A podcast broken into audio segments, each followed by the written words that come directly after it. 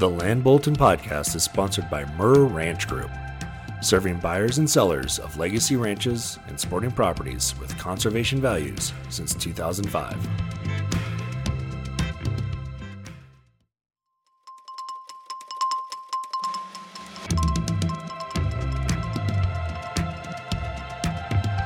Welcome to the Land Bulletin podcast, where we discuss a wide range of topics impacting landowners, ranchers, and future land buyers. I'm your host, Haley Mirr. In part two of our two part series, we continue our conversation with the founder of King Land and Water, James King, and the founder of Mirr Ranch Group, Ken Mirr, to discuss our brokerage alliance between both firms and the current ranch markets of both West Texas and the Intermountain West. Let's see what we discovered.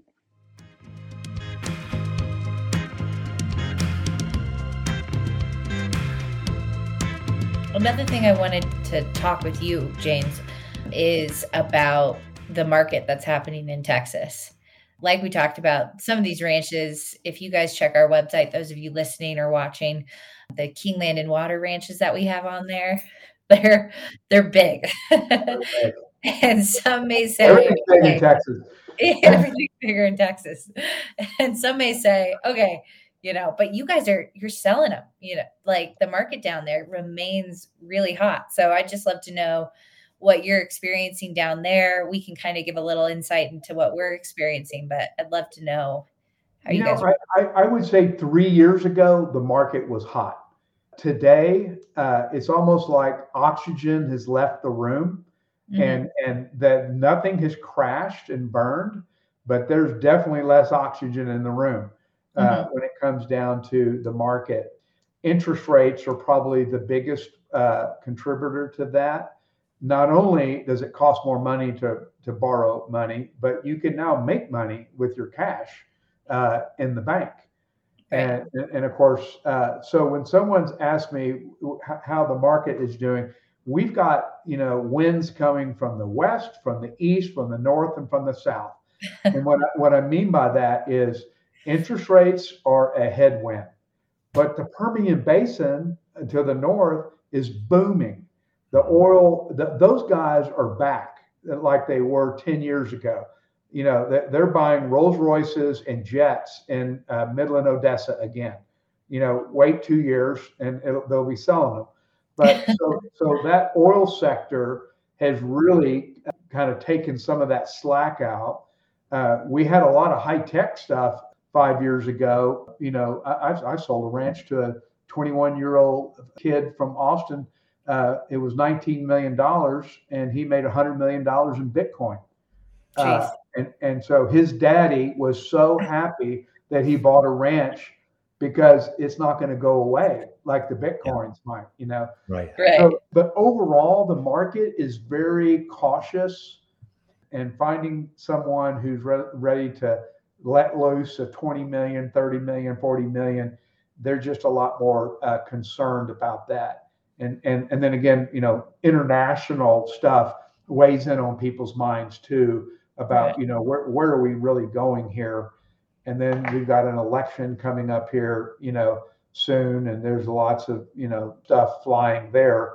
So we just keep our head down. We do the fundamentals, you know, we, we list the property, we have relationships with them, we, we work with brokerage community, we work with buyers, we get, you know, we negotiate complex transactions. I just finished one yesterday and my hair is more gray because it was awful. Uh, yeah. uh, and then we close, and then we have relationships that go on forever. And so it's just a constant, the fundamentals of, of doing your work. And we are fortunate to have some very large ranches uh, for sale, and we sold some too. Yeah. Uh, do you think too? Did you see? Uh, we saw just a lot of inventory there too three years ago. Yeah. You know, the COVID-inspired deal where people were yes. cashing in, and so you throw all that, and now now the inventory isn't as much, right? The inventory is lower. I think it'll build back up, and I I thought then things just got a little high too, a little little, oh, little yeah. pricey in areas. Oh yeah. Especially cl- closer to urban areas or corridors or resorts or things like that, where they may be a little more susceptible to price, uh, you know, drops. You know, usually you don't see huge price drops on ranches. You may see adjustment list price, but over over the years, it's not like you're going to see like a resort market. You, you could buy a home and lose twenty percent. At least in the past, you could, where you really don't see that on a ranch. Yeah. Um, but except you know, maybe some of these kind of smaller ones. The, what, what do we define as a ranch anymore? Too. I mean to your point, Texas, you can still still find some big properties. In Colorado, somebody tells me they want to buy a 10,000 acre ranch, and I say, well, good luck. It, it becomes harder and harder to yeah. do yeah. to assemble. Yeah. Now you're seeing a lot of thousand acre ranches. And even in Montana, you go up there, you can still find big ones. But if you look at it, so many people are buying 300 acre properties for X millions of dollars, and they consider that a ranch. And that's kind of a a sub market of kind of what we do, I think. Yeah. Um, but I ha- have found that in the end, if you still have what I call a class A high amenity place, it'll still sell for a reasonable amount of money, but those are still very hard to come by. I'm working on such a property up in Pinedale, Wyoming right now. And it's it's very you know, singularly unique on the Wind Rivers and water rights and all these things. But you know, when you try to get all those things together in one package, it, it can be difficult. Mm-hmm. Yeah, I've got a buyer right now. He's from Texas who really wants to buy a very large, big ranch in Colorado. Mm-hmm. And uh, i have been meaning to call you, Ken, about it. I'm not going to, you know, get on it here, but uh, I look around and there's just not a lot of that available right now. Mm-hmm. Right, certain parts of the state, just like you, you know, certain parts of the state you might find bigger, but then you're not getting the alpine kind of property or or the same level of water right. And another thing I want to bring up too is just the interest in water, probably when you started in 89 in yeah. with the conservancy to where we are today. Hasn't that changed too? I mean, the emphasis, Major. the inclusion of water rights and easements, Major. right? Water is our limiting factor in our state. Mm-hmm. Uh, you know, we're 26 million. 25 years from now, they say we're going to be 50 million, double. Jeez. And uh, and it's energy. It's hard to believe that Texas has energy problems but we had a serious energy problem last winter. Water, uh, people are literally running out of water combined with drought and maybe climate change. There are things there that uh, definitely are going to be limiting. Uh, mm-hmm. And so it's a it's a definitely something to keep your eye on. Water is going to be more expensive than oil, and, and it might already be. Mm-hmm. Well, we, we, and I just saw even the evolutional easements when they really didn't include or have the water tied to the land or to the easement, and now they always are. Yeah. Um, you know, as as a condition for that, and and you know, and I've been getting into areas like you know, who's going to how can you predict snowpack in some of these areas? But we're we're seeing, you know, not as much recharge. We're seeing water flow down the peaks a lot quicker, and it's just not soaking in, and and so it's just running. It's just runoff yeah you know i think we'll see you know more storage and more things like that come back uh, a bit but I, have been doing things even dealing with the colorado river basin upper upper basin lower basin and the contests that are happening between those and how do you how do you value that water in that mm-hmm. situation you know and and those agreements were done so long ago mm-hmm. when you know they thought we had more water than we did and we didn't have near as many people as we did do and allocation of those water rights are going to be definitely under strain for sure yeah, yeah. as i say I always look at everybody's assumptions because those are the first things you got to look at when you're doing anything. yeah I, I mean it's definitely it's going to continue i mean do you foresee i mean that's kind of a a longer kind of view of the future of the market, especially when it comes to water. But are you expecting anything in 2024? Are there indicators of what the market might look like next year? Well, so I'm working on a project right now, which is 434,000 acre, one landowner, one ranch. It's called wow. Brewster, Brewster Ranch. It's it's on my website. Wait, it's called and, Delaware. What? how, how Rhode Island. It's yeah, Rhode, Rhode Island. Island. Okay.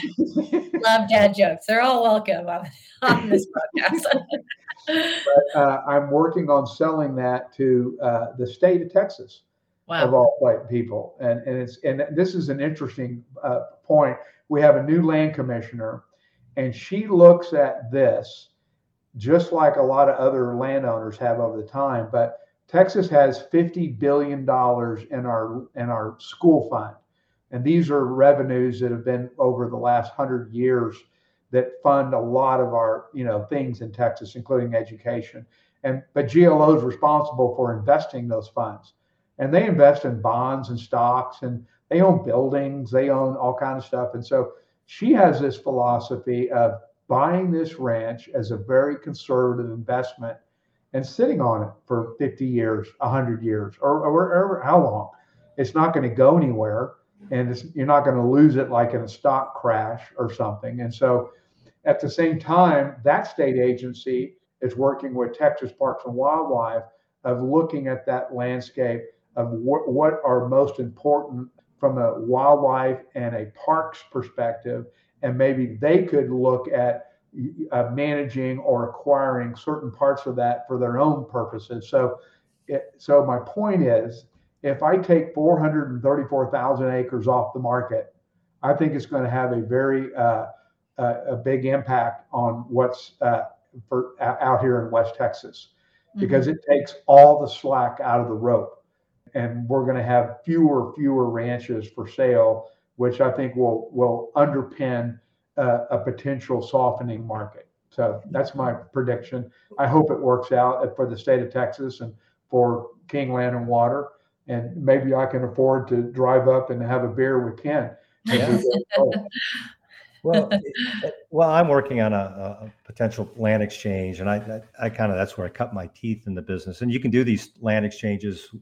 Your GLO, it's, it really is is kind of like our state land board or Office of State Investments. I'm looking at something in Wyoming right now, where you know their leases for cattle didn't they don't make much income. So they're they're saying, hey, if I can exchange out of one property here, a section of land that has you know de minimis return because of ag, and then ch- exchange that out to another property in another location where I can get a much higher return, maybe be in a gra- growth and development. So you, there are these opportunities for yeah. them too to see, and and, and even leases between state agencies. You know, exactly. Park and Wildlife could be leasing from the GLO and and, right. and for recreational purposes, and I see some of those things happening as well. And those are those are just kind of the fun transactions we get to work on that are a little different than the average day to day, know, ranch sale, which is great. I mean, we're still dealing with, as we know, most of our ranches are, you know, if you're dealing with an old, you know, family that's been there for five generations, whatever, that's their 401k, right? I mean, it's very yes. important for them. Yes. So we understand that nuance, and then you know, and it all depends on how and who you're working with and what you're working on uh, ultimately. But it's uh, I just enjoy every day. I mean, I the, the, the things we get to work on, yeah, type of landscapes. I, am I'm not a big hunter or a big fisherman. I, I like doing it all. I love hiking. I love mountain biking. You know, for me, just working on on the project. Totally. I'm I'm right with you, man. There's nothing more exciting than tackling a complex multiple party situation and then going out and seeing a new piece of land. You know, I, I tell people I'm driving around with that I because they want to know if I'm going to get lost or not on this big ranch. And I tell them I have a million acres in my head. And I really do. I've, I've been around so many places and there's nothing more exciting than being on a new piece of land. Yeah. Oh, big time. And I, I, Ken, you said it perfectly too. It's the other day you had a big closing and uh, my boyfriend said, Aren't you, you know, congrats, this is huge. Isn't this exciting? He's like, The closing is the least exciting part of the job like great to you know you know help the client for me it is. I don't know. It's yeah. anticlimactic. It's like damn i got to close that book.